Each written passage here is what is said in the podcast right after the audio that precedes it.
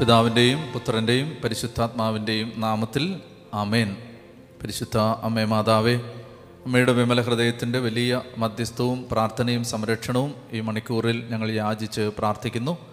കൃപ നിറഞ്ഞ മറിയമേ നിനക്ക് സമാധാനം. നമ്മുടെ കർത്താവ് നിന്നോടുകൂടെ നീ സ്ത്രീകളിൽ അനുഗ്രഹിക്കപ്പെട്ടവളാവുന്നു. നിന്റെ ഉദരഫലമായ നമ്മുടെ കർത്താവ് യേശുംശിക വാഴ്ത്തപ്പെട്ടവനാവുന്നു. പരിശുദ്ധ മറിയമേ തമ്പുരാന്റെ അമ്മേ പാപികളായ ഞങ്ങൾക്ക് വേണ്ടി ഇപ്പോഴും എപ്പോഴും ഞങ്ങളുടെ മരണസമയത്തും തമ്പുരാനോട് അപേക്ഷിച്ചു വരണമേ. ആമേൻ. പിതാവിനും പുത്രനും പരിശുദ്ധാത്മാവിനും സ്തുതി. ആദ്യം മുതൽ നീക്കും ആമേൻ. ഹാലയിലുയ്യ നമ്മൾ മർക്കോസിന്റെ സുവിശേഷത്തിന്റെ അഞ്ച് അധ്യായങ്ങൾ കർത്താവിന്റെ കൃപയിൽ നമുക്ക് പഠിച്ച് പൂർത്തിയാക്കാനായിട്ട് സാധിച്ചു. ഇന്ന് നമ്മൾ ആറാമത്തെ അധ്യായത്തിലേക്ക് പ്രവേശിക്കാം. മർക്കോസിന്റെ സുവിശേഷത്തിന്റെ ആറാം അധ്യായത്തിന്റെ ഒന്ന് മുതൽ ആറ് വരെയുള്ള വാക്യങ്ങളാണ് ഇപ്പോൾ നമ്മൾ ചിന്തിക്കാനായിട്ട് പോകുന്നത്. മർക്കോസിന്റെ സുവിശേഷം ആറാം അധ്യായത്തിന്റെ ഒന്ന് മുതൽ ആറ് വരെയുള്ള വാക്യങ്ങൾ. തൊട്ടു മുമ്പ് നമ്മൾ മർക്കോസിന്റെ സുവിശേഷം അഞ്ചാം അധ്യായത്തിന്റെ ഇരുപത്തി ഒന്ന് മുതൽ നാൽപ്പത്തി മൂന്ന് വരെയുള്ള വാക്യങ്ങളിൽ കാണാനായിട്ട് പരിശ്രമിച്ചത് അസാധാരണമായ വിശ്വാസമുള്ള രണ്ട് വ്യക്തികളെയാണ്. ഒന്ന് ജായിറോസ് അതുപോലെ രണ്ടാമത്തേത് രക്തസ്രാവക്കാരി സ്ത്രീ. അവരുടെ അസാധാരണമായ ആഴമായ വിശ്വാസത്തിന്റെ ജീവിത കഥ അവതരിപ്പിച്ചതിന് ശേഷം നേരെ വിപരീതമായ ഒരു കഥ പറയുകയാണ് ആറാം അധ്യായത്തിന്റെ ഒന്ന് മുതൽ ആറ് വരെയുള്ള വാക്യങ്ങൾ. അതായത് മർക്കോസ് ഇത് രണ്ട് സംഭവങ്ങളും ചേർത്ത് വെക്കുന്നത് ഇവയെ തമ്മിൽ കോൺട്രാസ്റ്റ് ചെയ്യാനാണ്. അവയെ തമ്മിൽ താരതമ്യപ്പെടുത്തി വിശ്വാസത്തെയും അവിശ്വാസത്തെയും അതിന്റെ രണ്ടറ്റങ്ങളെ മനസ്സിലാക്കി തരാനാണ് ഇത് ചേർത്ത് വെച്ചിരിക്കുന്നതെന്ന് തോന്നുന്ന വിധത്തിലാണ് ഈ രണ്ട് സംഭവങ്ങൾ അടുത്തടുത്ത് പറയുന്നത്. ഒരിടത്ത് ആഴമായ വിശ്വാസം ആ വിശ്വാസത്തിൽ നിന്ന് ഒരിക്കലും സംഭവിക്കാൻ സാധ്യതയില്ലാത്ത കാര്യങ്ങൾ കർത്താവിന്റെ കരങ്ങൾ വഴി സംഭവിച്ചത്. മറുവശത്ത് കടുത്ത അവിശ്വാസം ആഴമായ അവിശ്വാസം. ആ അവിശ്വാസത്തിന്റെ കഥയാണ് ആറാം അധ്യായം ഒന്ന് മുതൽ ആറ് വരെ. നമുക്കറിയാവുന്ന ഒരു സംഭവമാണ്. നമുക്ക് വായിക്കാം. ആറാം അധ്യായം ഒന്ന് മുതൽ യേശു അവിടെ നിന്ന് പോയി സ്വന്തം നാട്ടിലെത്തി. ശിഷ്യന്മാർ അവനെ അനുഗമിച്ചു. സാപത്ത് ദിവസം സിനഗോഗിൽ അവൻ പഠിപ്പിക്കാൻ ആരംഭിച്ചു. അവന്റെ വാക്ക് കേട്ട പലരും ആശ്ചര്യപ്പെട്ട് പറഞ്ഞു ഇവൻ ഇതെല്ലാം എവിടെ നിന്ന്? ഇവന് കിട്ടിയ ഈ ജ്ഞാനം എന്ത്? എത്ര വലിയ കാര്യങ്ങളാണ് ഇവന്റെ കരങ്ങൾ വഴി സംഭവിക്കുന്നത്? ഇവൻ മറിയത്തിന്റെ മകനും യാക്കോബ് യോസെ യൂദാസ് ഷിമയോൻ എന്നിവരുടെ സഹോദരനുമായ മരപ്പണിക്കാരനല്ലേ? ഇവന്റെ സഹോദരിമാരും ഇവിടെ നമ്മുടെ കൂടെ ഇല്ലേ? ഇങ്ങനെ പറഞ്ഞ് അവർ അവനിൽ ഇടറി. യേശു അവരോട് പറഞ്ഞു സ്വദേശത്തും ബന്ധുജനങ്ങളുടെ ഇടയിലും സ്വഭവനത്തിലും അല്ലാതെ മറ്റെങ്ങും പ്രവാചകൻ അവമതിക്കപ്പെടുന്നില്ല. ഏതാനും രോഗികളുടെ മേൽ കൈകൾ വെച്ച് സുഖപ്പെടുത്താനല്ലാതെ മറ്റത്ഭുതമൊന്നും അവിടെ ചെയ്യാൻ അവന് സാധിച്ചില്ല. അവരുടെ വിശ്വാസരാഹിത്യത്തെക്കുറിച്ച് അവൻ വിസ്മയിച്ചു. സർവശക്തനായ ദൈവത്തിന്റെ കരങ്ങൾ ബലഹീനമാവുന്നത് എവിടെയാണെന്ന് മർക്കോസ് അവതരിപ്പിക്കുകയാണ്. ഒരു വശത്ത് നമ്മൾ അഞ്ചാം അധ്യായത്തിൽ നാലാം അധ്യായത്തിന്റെ മുപ്പത്തഞ്ച് മുതൽ അഞ്ചാം അധ്യായം മുഴുവൻ നാല് സംഭവങ്ങളിലായി മർക്കോസ് അവതരിപ്പിച്ചത് യേശുവിന്റെ ദൈവത്വമാണ്. യേശു ദൈവമാണ് സർവശക്തനാണ് സർവാധിപനാണ് പ്രപഞ്ചശക്തികളുടെ മേൽ അധികാരമുള്ള ദൈവം. പൈശാചിക ശക്തികളുടെ മേൽ അധികാരമുള്ള ദൈവം രോഗത്തിന്റെ മേൽ അധികാരമുള്ള ദൈവം മരണത്തിന്റെ മേൽ അധികാരമുള്ള ദൈവം. അങ്ങനെ ഒരു മനുഷ്യനെ ഭയപ്പെടുത്തുന്ന നാല് സാഹചര്യങ്ങൾക്ക് മീതെയും അധികാരമുള്ള സർവശക്തനായ ദൈവം തോറ്റുപോകുന്നതാണ് ഇവിടെ നമ്മൾ വായിക്കുന്നത്. ആ ദൈവത്തിന്റെ കരങ്ങളിലൂടെ അത്ഭുതങ്ങൾ പ്രവർത്തിക്കാൻ അസാധ്യമാവുന്ന വിധത്തിൽ മനുഷ്യന്റെ അവിശ്വാസം വലിയൊരു പ്രതിബന്ധമായി മാറുന്നതാണ് നമ്മളിവിടെ കാണുന്നത്. അപ്പോൾ എത്രമാത്രം ഗ്രാവിറ്റി ഉള്ളതാണ് അവിശ്വാസം എന്ന് നമ്മളെ കാണിക്കുന്ന ഒരു എപ്പിസോഡാണിത്. അതായത് മനുഷ്യൻ അവിശ്വസിച്ചാൽ ദൈവത്തിന് ഒന്നും ചെയ്യാൻ പറ്റാതെ വരും എന്ന ഒരു സാഹചര്യം മർക്കോസ് നമ്മളെ ആ യാഥാർത്ഥ്യ ബോധത്തോടു കൂടി കാണിക്കുകയാണ്. അപ്പോൾ ഈശോ അവിടുന്ന് പോയി സ്വന്തം നാട്ടിലെത്തി നസറത്തിലെത്തി. ശിഷ്യന്മാർ അവനെ അനുഗമിച്ചു. അപ്പോൾ ഈശോയുടെ എല്ലാ ദിവസത്തെയും ഏത് സ്ഥലത്ത് എന്നാലും സാപത്ത് ദിവസമാണ് പോകുന്നതെങ്കിൽ കർത്താവിന്റെ ഷെഡ്യൂൾ എങ്ങനെയാണ്? അവൻ അവിടെ സെനഗോഗിൽ പ്രവേശിച്ച് പഠിപ്പിക്കും. അങ്ങനെ അവൻ പതിവ് പോലെ സാപത്ത് ദിവസം സെനഗോഗിൽ അവൻ പഠിപ്പിക്കാൻ ആരംഭിച്ചു. അവന്റെ വാക്ക് കേട്ട പലരും ആശ്ചര്യപ്പെട്ട് പറഞ്ഞു. ഇവൻ ഇതെല്ലാം എവിടെ നിന്ന്? ഇവന് കിട്ടി ഈ ജ്ഞാനം എന്ത്? എത്ര വലിയ കാര്യങ്ങളാണ് ഇവന്റെ കരങ്ങൾ വഴി സംഭവിക്കുന്നത്? They were asking the right questions ചോദ്യങ്ങളൊക്കെ കറക്റ്റാണ് ചോദ്യം എല്ലാം ശരിയാണ്. ചോദിച്ച ചോദ്യത്തിൽ ഒരു തെറ്റുമില്ല. ഒന്നാമത്തെ ചോദ്യം എന്താണ്? ഇവനിതെല്ലാം എവിടെ നിന്ന്? നല്ല ചോദ്യമാണ്. ഇവന് കിട്ടിയ ജ്ഞാനം എന്ത്? നല്ല ചോദ്യം. എത്ര വലിയ കാര്യങ്ങളാണ് ഇവന്റെ കരങ്ങൾ വഴി സംഭവിക്കുന്നത്? ചോദ്യങ്ങൾ കറക്റ്റാണ് പ്രശ്നം എവിടെ നിന്നറിയാം they are asking the right questions with a wrong attitude ചോദ്യങ്ങൾ ശരിയാണ്. ആറ്റിറ്റ്യൂഡ് നെഗറ്റീവാണ് ഇത് നമ്മൾ വിലയിരുത്തേണ്ട ഒരു മനോഭാവമാണിത്. ചോദ്യങ്ങൾ ചോദിക്കുമ്പോൾ ശരിയായ ആറ്റിറ്റ്യൂഡ് സത്യം പറഞ്ഞാൽ നല്ല ചോദിക്കുകയും ഈ ചോദ്യങ്ങളൊക്കെ ചോദിക്കുമ്പോൾ അവർക്ക് ചിന്തിച്ചൂടെ. ഒരു മനുഷ്യന് ചെയ്യാൻ പറ്റാത്ത കാര്യങ്ങളാണ് അവൻ ചെയ്യുന്നത്. ഒരു മനുഷ്യന് പ്രത്യേകിച്ച് നസറത്തിലെ ജോസഫിന്റെ മകനായി അറിയപ്പെട്ടിരുന്ന മേരിയുടെ മകനായി അറിയപ്പെട്ടിരുന്ന യേശുവിന് മാനുഷികമായ വിധത്തിൽ പറയാൻ പറ്റാത്ത ജ്ഞാനവചസ്സുകളാണ് ആധികാരികമായ വാക്കുകളാണ് അവന്റെ അധരങ്ങളിലൂടെ പുറപ്പെടുന്നത്. അവന്റെ കരങ്ങളിലൂടെ ഇന്നോളം ഇസ്രായേലിന്റെ പ്രവാചക പരമ്പരകളുടെ ചരിത്രത്തിൽ ഇന്നുവരെ നടന്നിട്ടില്ലാത്ത മഹാത്ഭുതങ്ങളാണ് അവന്റെ കയ്യിലൂടെ സംഭവിക്കുന്നത്. അപ്പം അതുകൊണ്ട് ഇത് ദൈവത്തിൽ നിന്ന് വരുന്നതാണ് എന്ന് അനുമാനിക്കുന്ന വിധത്തിൽ അവർക്ക് ചോദിക്കാം. പക്ഷെ അവർ ഒരിക്കലും ഇത് ദൈവത്തിൽ നിന്നാണെന്ന് സമ്മതിക്കാത്ത വിധത്തിലാണ് ചോദിക്കുന്നത്. ഈ ചോദ്യം ചോദിക്കുന്നതിന് രണ്ട് രണ്ട് രീതിയുണ്ട്. അറിയാൻ വേണ്ടി ഇങ്ങനൊരു വാക്യമുണ്ട് ദാനിയലിൽ എന്തെന്നറിയാം ദാനിയലെ ശരിയായി അറിയുന്നതിന് നീ നിന്നെ തന്നെ ദൈവത്തിന്റെ മുമ്പിൽ എളിമപ്പെടുത്താൻ തുടങ്ങിയ ദിവസം മുതൽ നിന്റെ പ്രാർത്ഥന കേൾക്കപ്പെട്ടിരിക്കുന്നു. ശരിക്കറിയാൻ വേണ്ടി ചോദിക്കുന്നതും തെറ്റായ ഒരു ആറ്റിറ്റ്യൂഡ് വെച്ച് ചോദിക്കുന്നത് രണ്ടും രണ്ടാണ്. സി ദൈവം എല്ലാം വെളിപ്പെടുത്തി തരും. ആർക്കാണെന്നറിയാമോ ശരിക്കറിയാൻ ആഗ്രഹിക്കുന്നവർക്ക്. ശരിയായി അറിയാൻ ആഗ്രഹിക്കുന്നവർക്ക്. പലപ്പോഴും നമ്മൾ പേര് പറഞ്ഞാൽ പലരെയും ജഡ്ജ് ചെയ്യുന്നതായിട്ട് തോന്നുന്നതുകൊണ്ട് ഞാൻ പറയുന്നത് ചില ഗ്രൂപ്പുകൾ പല ചോദ്യങ്ങളും ചോദിക്കുന്നത് അറിയാൻ വേണ്ടിയിട്ടല്ല തർക്കിക്കാൻ വേണ്ടിയിട്ടാണ്. അറിയാൻ വേണ്ടിയിട്ടില്ല. അറിയാൻ വേണ്ടിയിട്ടാണെങ്കിൽ ഉത്തരം ബൈബിളിലുണ്ട് ഉത്തരം കണ്ടുപിടിക്കാൻ ആർക്കും പറ്റും. അല്ലെങ്കിൽ കർത്താവ് അത് വെളിപ്പെടുത്തും. അപ്പോൾ എപ്പോഴും അങ്ങനെയാണ്. നമ്മളാണെങ്കിലും നമ്മളൊരു കാര്യം അറിയാൻ ആഗ്രഹിക്കുന്നത് ഇത് അവിശ്വാസത്തിൽ നിന്ന് വരുന്ന ചോദ്യമുണ്ട് അറിയാനുള്ള ആഗ്രഹത്തിൽ നിന്ന് വരുന്ന ചോദ്യമുണ്ട്. അപ്പോൾ ഇവരെ സംബന്ധിച്ചിടത്തോളം ബേസിക്കലി എന്ത് ചെയ്തു? ഇവരൊരു ഡിസ്ട്രസ്റ്റ് ഫോം ചെയ്തു. കർത്താവ് വന്നപ്പോൾ തന്നെ എന്താണ്? ഇവനെ നമുക്ക് അറിയാം. ഇവനെയൊക്കെ നമുക്ക് ഇവനെ പരിചയമുള്ളതാണ്. ജോസഫിന്റെ മകനല്ലേ? മേരിയുടെ മകനല്ലേ? ഇവന്റെ കസിൻസ് ബ്രദേഴ്സ് സിസ്റ്റേഴ്സ് എല്ലാം ഇവിടെയുണ്ട് അപ്പോൾ ഓൾറെഡി ഒരു ആറ്റിറ്റ്യൂഡ് ഫോം ചെയ്ത് കഴിഞ്ഞു. ഓ ഒരു സാധാരണ ആളല്ലേ? പിന്നാണ് ചോദിക്കുന്നത്. ഉത്തരം കിട്ടില്ല. അപ്പോൾ അതുകൊണ്ട് അവർ ശരിക്കുള്ള ചോദ്യമാണ് ചോദിച്ചത് പക്ഷേ ആറ്റിറ്റ്യൂഡ് തെറ്റായിരുന്നു. ഇതെല്ലാം എവിടെ നിന്ന് എന്ന ചോദ്യം ചോദിക്കുമ്പോൾ ഇതൊക്കെ ദൈവത്തിൽ നിന്നാണെന്ന് അനുമാനിക്കാൻ പറ്റുന്ന വിധത്തിലുള്ള പ്രവർത്തനമായിരുന്നു യേശുവിന്റെ പ്രവർത്തനങ്ങൾ. പക്ഷെ അവരതിന് തയ്യാറാവുന്നില്ല. അപ്പൊ അവർ പറയാണ് ഇവൻ മറിയത്തിന്റെ മകനല്ലേ? യാക്കോബ് യോസെ യൂദാസ് ഷിമയോൻ എന്നിവരുടെ സഹോദരനായ മരപ്പണിക്കാരനല്ലേ?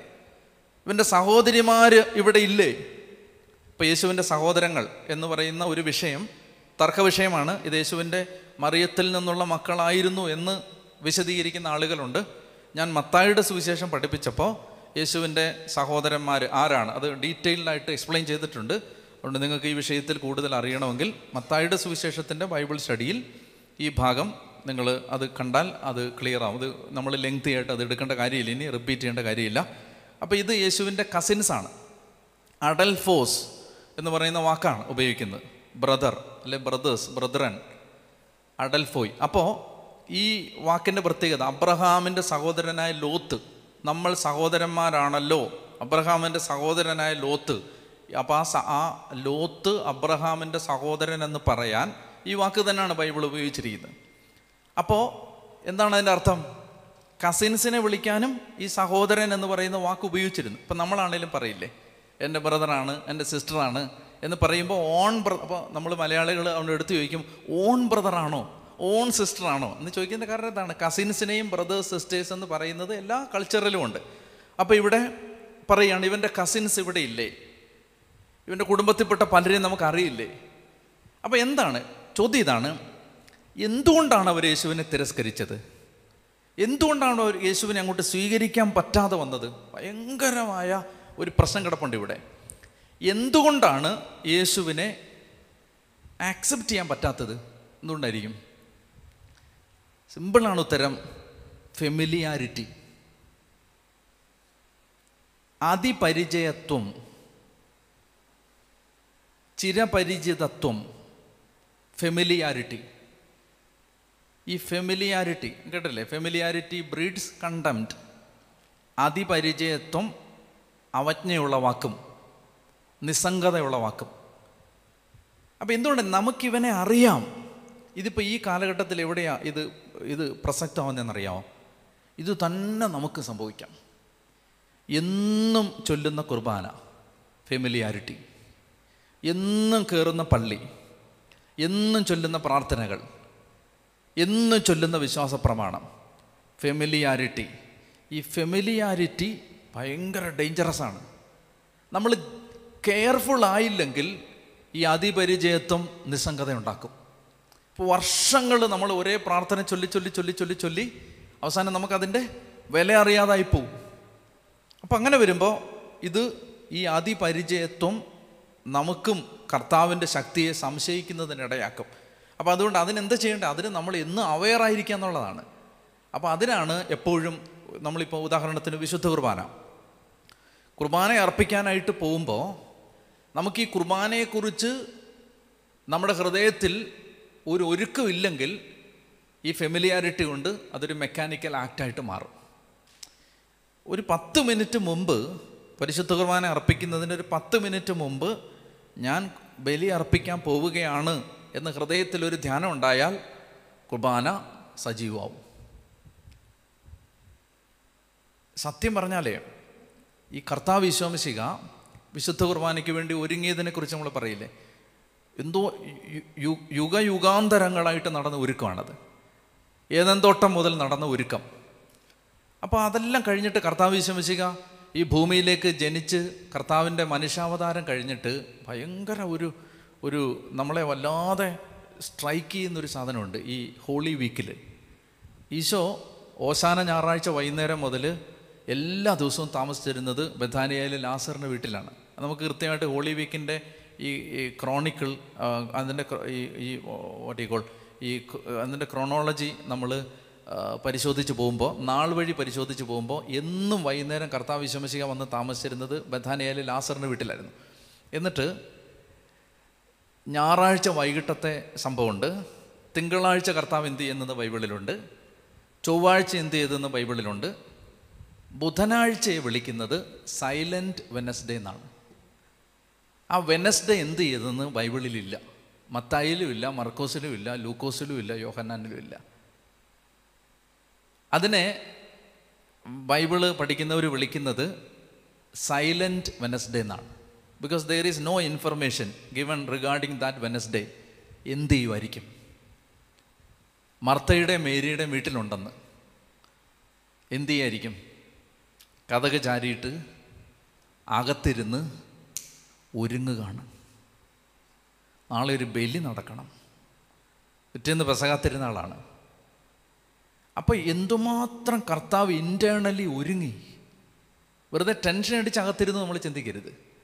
അതായത് നമുക്ക് ചിന്തിക്കാൻ പറ്റാത്ത ഇന്നും ഇത്രയും പത്തിരണ്ടായിരം വർഷങ്ങൾ കഴിഞ്ഞിട്ട് ഇന്നും വിശുദ്ധ കുർബാന എക്സ്പ്ലെയിൻ ചെയ്താൽ തീരുവോ? തീരില്ല. അപ്പോൾ ഇന്ന് മനുഷ്യന് മാനവരാശിയിലെ അവസാനം പിറന്നു വീഴാൻ പോകുന്ന അവസാനത്തെ കുഞ്ഞിന് പോലും യുഗങ്ങൾ ധ്യാനിച്ചാലും മനസ്സിലാവാത്ത മനനം ചെയ്താലും പിടികിട്ടാത്ത മഹാനിഗൂഢ രഹസ്യങ്ങൾ ആവാഹിച്ചിരിക്കുന്ന ഈ പരിശുദ്ധ കുർബാന എന്ന മഹാരഹസ്യം സ്ഥാപിക്കുന്നതിന് മുമ്പ് ഇന്റേണലി ഈശോ എന്തുമാത്രം ഒരുങ്ങി? അപ്പോൾ ഒന്നും മിണ്ടാതെ പ്രാർത്ഥിച്ച് ഒരുങ്ങി ധ്യാനിച്ച്. അപ്പോൾ സത്യം പറഞ്ഞാൽ നമ്മൾ ഒരു വിശുദ്ധ കുർബാനയ്ക്ക് ഒരു അഞ്ച് മിനിറ്റ് പത്ത് മിനിറ്റ് പോലും ഒരുങ്ങാതിരിക്കുന്നത് നമ്മുടെ കുർബാനയുടെ സജീവത നഷ്ടപ്പെടുന്നതിന് കാരണമാകും. കുർബാന തുടങ്ങിക്കഴിഞ്ഞിട്ടൊക്കെ വന്ന് വെപ്രാളത്തിൽ വന്ന് കയറുക അല്ലെങ്കിൽ തന്നെ എല്ലാം വെപ്രാളത്തിൽ ബലിയർപ്പിക്കുക. നമ്മൾ ഇന്റേർണലി ഇതിന് പ്രിപ്പയർഡ് ആണോ? അല്ലെങ്കിൽ അർപ്പിക്കരുതെന്നാണ് എന്റെ അഭിപ്രായം. നമ്മൾ ആമ പ്രിപ്പയർഡ് ഞാൻ ഇന്റേർണലി ഈ ബലി അർപ്പിക്കാൻ ഞാൻ എനിക്ക് ഒരുക്കമുണ്ടോ അപ്പം ഞാൻ പറഞ്ഞു വരുന്ന ഇതാണ്. എന്താണ് ഈ ഫെമിലിയാരിറ്റി ഈ ഫെമിലിയാരിറ്റി ഭയങ്കര പ്രശ്നം ഉണ്ടാക്കും. അപ്പം അതുകൊണ്ട് അവർക്ക് എന്നും കാണുന്ന ഇവിടെ ഒരു കാര്യം ശ്രദ്ധിക്കേണ്ടതെന്നറിയോ? ഒരു സാധാരണ മനുഷ്യൻ ആ സാധാരണ മനുഷ്യൻ ദൈവമാണെന്ന് എങ്ങനെ വിശ്വസിക്കും? എപ്പോഴും ഓർത്തോണം സാധാരണത്വങ്ങളിലാണ് ദൈവത്വം മറഞ്ഞു കിടക്കുന്നത് ഈ ബാഹ്യ ആവരണമില്ലേ കർത്താവ് ഒരു ഇപ്പോൾ ഈശോമിശികായെ പിടിക്കാൻ വന്ന സമയത്ത് യൂദാസിന് പൈസ കൊടുത്തിട്ട് പറഞ്ഞ് അവനെ കാണിച്ചു തരണമെന്ന് പറഞ്ഞ്. എന്തിനെ കാണിച്ചു തരണമെന്ന് പറഞ്ഞേ? ഈശോ അത്രയും പോപ്പുലറായ ഒരു ഫിഗർ ഫിഗറല്ലേ? അവനെ എന്തിനാ കാണിച്ചു തരുന്നേ? അതിന്റെ കാരണം എന്ന് പറഞ്ഞാൽ കർത്താവ് ഈശോമിശികായി പന്ത്രണ്ട് പേരുടെ ഇടയിൽ നിന്ന് എന്നാൽ എടുത്ത് മനസ്സിലാവാത്തതുപോലെ അത്രയും അവരോട് ഐഡന്റിഫൈഡ് ആയിരുന്നു. പെട്ടെന്ന് മാറിപ്പോവും. ഊതാത്ത ദിവസനെ ഈശോയും തമ്മിൽ മാറിപ്പോവും. പത്രോസിനെ ഈശോയും തമ്മിൽ മാറിപ്പോവും. എന്താണ്? അവരോട് അതുപോലെ ഐഡന്റിഫൈഡാണ് വ്യത്യാസമൊന്നുമില്ല. അപ്പോൾ ഈ ഇരുട്ടത്ത് ആൾ മാറിപ്പോവാതിരിക്കാനാണ് കറക്റ്റ് കാണിച്ചു തരണമെന്ന് പറയുന്നത്. ഇത് ആളാരാണ് കാണിച്ചു തരണമെന്ന് പറയുന്നത്. അപ്പോൾ അത്രയും സാധാരണത്വം സൂക്ഷിച്ചിരുന്ന കർത്താവ് അത്രയും ഒരു ഓർഡിനറിനെസ് ക്യാരക്ടറിലുണ്ടായിരുന്ന കർത്താവ് വന്ന് നിൽക്കുമ്പോൾ ഇത് ദൈവമാണെന്ന് വിശ്വസിക്കാൻ വയ്യ. ശ്രദ്ധിച്ചിട്ടുണ്ടോ. ഇപ്പോൾ ഈ മെനഞ്ഞാന്ന് ഒരു വല്യപ്പച്ചൻ പള്ളി കുർബാനയ്ക്ക് നിൽപ്പുണ്ടായിരുന്നു. ഇവിടെ അടുത്തുള്ളൊരു വല്യപ്പച്ചനാണ് മിക്കവാറും വരുന്നതാണ്. നമ്മളൊന്ന് ആലോചിച്ച് നോക്ക്. നമ്മൾ ഒരു മനുഷ്യന് വിലയിടുന്നത് അവന്റെ ഔട്ടർ ഓർണമെൻസിനിന്റെ വിലയാണ്. സാധാരണ മനുഷ്യർ ഒരാൾക്ക് വിലയിടുന്നത്. ഇപ്പം നമ്മുടെ ആ ആ അപ്പച്ചൻ ഇവിടെ വരുന്ന ആൾ മിക്കവാറും വരുന്ന ആളാണ്. ആ അപ്പച്ചൻ വിശുദ്ധ കുർബാനയ്ക്ക് നിപ്പുണ്ട്. ആ അപ്പച്ചൻ ഒരു മുഷിഞ്ഞ മുണ്ടാണ് ഉടുത്തിരിക്കുന്നത് ഒരു പന്ന ഷർട്ടാണ് ഇട്ടിരിക്കുന്നത് വേഷം മാറിയിട്ട് ചിലപ്പോൾ ഒന്ന് രണ്ട് ദിവസം ആയിട്ടുണ്ടാവും നമ്മളൊന്ന് ആലോചിച്ച് നോക്ക്. നമ്മളൊരു സമൂഹത്തിലേക്ക് ഇങ്ങനെ ഒരാൾ വരുമ്പോൾ നമ്മൾ അങ്ങനെ ഒരാളെ വാല്യൂ ചെയ്യുന്നുണ്ടോ? വാല്യൂ ചെയ്യുന്നില്ലെങ്കിൽ എന്താ കാരണം? നമ്മൾ അത് ഇപ്പോൾ അതേസമയം നല്ല തിളങ്ങുന്ന ഒരു ഷർട്ടും നല്ല വില കൂടിയ ഒരു ഷർട്ട് നല്ല സാരി നല്ല നല്ല ബെൻസ് കാറിൽ ഒരാൾ വന്നാൽ നമ്മുടെ ആറ്റിറ്റ്യൂഡ് ചിലപ്പോൾ മാറും. കാരണം എന്താണ്? നമ്മൾ മനുഷ്യന് വിലയിടുന്നത് അവന്റെ അവന്റെ ബാഹ്യ ആവരണങ്ങൾക്കിട്ട വിലയാണ്. ഞാൻ ആ മനുഷ്യൻ പള്ളി നിൽക്കുന്ന കണ്ടപ്പോൾ ഈ ആശീർവാദം കൊടുക്കാനായിട്ട് തിരിഞ്ഞപ്പോൾ ഈ എനിക്ക് അപ്പച്ചനെ അറിയാം. അയാൾ നിൽക്കുന്ന കണ്ട നടന്നാ വരുന്നേ. ഒരു മൂന്നാൽ കിലോമീറ്റർ നടന്നാ ഈ വരുന്നത് രാവിലെ. അപ്പോൾ ഈ മുണ്ടോ ഈ ഷർട്ടോ അല്ല. ഈ ആൾ ദൈവം സൃഷ്ടിച്ചൊരു ആത്മാവ്. ഈശോയെ സ്നേഹിക്കുന്ന ഒരു മനുഷ്യൻ അപ്പോൾ ആ മനുഷ്യന് അയാളിൽ ഒരു വിലയുണ്ട്. അയാളുടെ മുണ്ടിന്റെ വിലയല്ലത്. അയാളുടെ ഷർട്ടിന്റെ വിലയല്ലത്. അയാൾ വന്ന വണ്ടിയുടെ വിലയല്ലത്. ഇപ്പോൾ ബെൻസ് കാറി വരുന്നവനെയും സൈക്കിളെ വരുന്നവനെയും ഒരുപോലെ റിസീവ് ചെയ്യാൻ പറ്റുമോ പറ്റുമെന്നുള്ളതാണ് ശരിക്കുള്ളൊരു സ്പിരിച്വൽ ക്വസ്റ്റ്യൻ ഇപ്പോൾ അതായത് നമ്മൾ സാധാരണ മനുഷ്യൻ എന്ത് ചെയ്യും? എപ്പോഴും ഡിഫറൻഷ്യേറ്റ് ചെയ്യും. ഡിഫറൻഷ്യേറ്റ് ചെയ്യുന്നത് എന്തുകൊണ്ട് ഞാൻ പറഞ്ഞു വരുന്നത് അറിയാം നമ്മൾ മനുഷ്യരെ വ്യത്യാസപ്പെടുത്തി കാണുന്നത് അവരിട്ട അവരുടെ ഈ അപ്പാരൽ അവരുടെ ഈ ഔട്ടർ ഓർണമെന്റ്സ് ഔട്ടർ ഡെക്കറേഷൻസ് അതിന്റെ വിലയാണ് പലപ്പോഴും നമുക്ക് മനുഷ്യർക്ക് കൊടുക്കുന്നത്. അതല്ല മനുഷ്യന്റെ വില. ഒരാത്മാവിന്റെ വില. ഒരാത്മാവിന്റെ വില. ഇപ്പോൾ ഒരു മനുഷ്യൻ വന്ന് നിൽക്കുമ്പോൾ നമ്മൾ കാണേണ്ടത് അവന്റെ ബാഹ്യാവരണങ്ങളല്ല. ഈശോ ഇവന് വേണ്ടി കൂടിയാണ് മരിച്ചത്. എനിക്ക് ഭയങ്കര രസകരമായ ഒരു ഒരു അനുഭവമുണ്ട്. എന്ന് വെച്ചാൽ ഞാൻ ഹോസ്റ്റലിലുണ്ടായിരുന്ന സമയത്ത് ഈ ഒരു പയ്യൻ ഒരിച്ചിരി മോശപ്പെട്ടൊരു പ്രവൃത്തി ചെയ്തു. അപ്പോൾ ഹോസ്റ്റലിൽ നിന്ന് അവനെ ഡിസ്മിസ് ചെയ്യണം എന്ന് എല്ലാവരും പറഞ്ഞു. അപ്പോൾ എല്ലാവരും ഓൾമോസ്റ്റ് അവനെ ഡിസ്മിസ് ചെയ്യുന്ന ഒരു സ്റ്റേജിലെത്തി ഈ സമയത്ത് ഞങ്ങളൊരു ഹയർ അതോറിറ്റിയുടെ അടുത്ത് ഇത് റെഫർ ചെയ്തു. ആരാന്ന് ഞാൻ പറയുന്നില്ല. ഒരു ഹയർ അതോറിറ്റിയുടെ അടുത്ത് ഇത് റെഫർ ചെയ്തു. അപ്പോൾ ഇവനെ എല്ലാവരും പറയുന്നത് ഇവനെ ഇപ്പം തന്നെ പുറത്താക്കണമെന്നാണ്. അവൻ ഇച്ചിരി അത്ര നല്ല കാര്യമല്ല. അവന് ഭയങ്കര മോശപ്പെട്ട കാര്യമാണ് ചെയ്തിരിക്കുന്നത്. സ്കാൻലെസ് ആയ കാര്യമാണ്. അവനെ ഇപ്പം തന്നെ ഡിസ്മിസ് ചെയ്യണം. എനിക്കറിഞ്ഞോളൂ നിങ്ങളിതിനെ എങ്ങനെ എടുക്കുമെന്ന്. എന്നാലും ഞാൻ റൈറ്റ് സെൻസിൽ എടുക്കുക. അപ്പോൾ ഇവനെ അന്നേരം ഒരു ഹയർ അതോറിറ്റിയുടെ അടുത്ത് ഇവനെ റെഫർ ചെയ്തു. എന്ത് ചെയ്യണം? അദ്ദേഹം ഇങ്ങനെ ഒന്ന് ആലോചിച്ചിട്ട് പറഞ്ഞു. ഇവന് കാത്തലിക് ബോയിയാണ് ഇവനും കൂടെ ചേർന്നതാണ് കത്തോലിക്ക സഭ എന്ന് പറഞ്ഞത്. ഈ നൂറ്റി മുപ്പത് കോടി മനുഷ്യർ ഇവനോട് ചേർന്ന ഉണ്ടാവുന്നത് is also part of this community കുറച്ചുകൂടെ വിശാലമായ ഒരു അർത്ഥത്തിൽ പറഞ്ഞാൽ അവനും കൂടെ ചേരുന്നതാണ് കർത്താവ് രക്ഷിച്ച ലോകം. എന്നിട്ട് പറഞ്ഞു അവനെ ഇപ്പം തൽക്കാലം വിടണ്ടെന്ന് പറഞ്ഞു. അവനും കൂടെ ചേരുന്നതാണ് ഈ സഭ. അവനും ഉണ്ട് ഇതിനകത്ത്.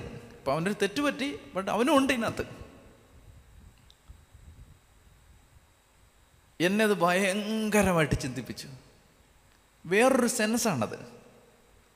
ഈ ചില ആളുകൾക്ക് ചില ജീവിതത്തിൽ ചില ബുദ്ധിമുട്ടുകൾ വരുമ്പോൾ ഞങ്ങൾക്കുണ്ടായിരുന്ന ഒരു പിതാവ് ഈ ചില ആളുകൾ എന്തെങ്കിലും രീതിയിൽ ഇച്ചിരി പോരായ്മ വന്നു ഇച്ചിരി കുറവ് വന്നു ഒരു അബദ്ധം പറ്റി അങ്ങനെയൊക്കെ ഉള്ള ആളുകൾ വരുന്ന സമയത്ത് അദ്ദേഹം പെട്ടെന്നൊന്നും നടപടി എടുക്കില്ല. കുറച്ചുകൂടെ ഇങ്ങനെ വെയിറ്റ് ചെയ്യും. അപ്പോൾ ഒരുപാട് പേര് അദ്ദേഹത്തെ ഇങ്ങനെ കുറ്റപ്പെടുത്തും ഇതിന്റെ പേരിൽ. ഇതെന്താണ് പിതാവ് നടപടി എടുക്കാത്തത്?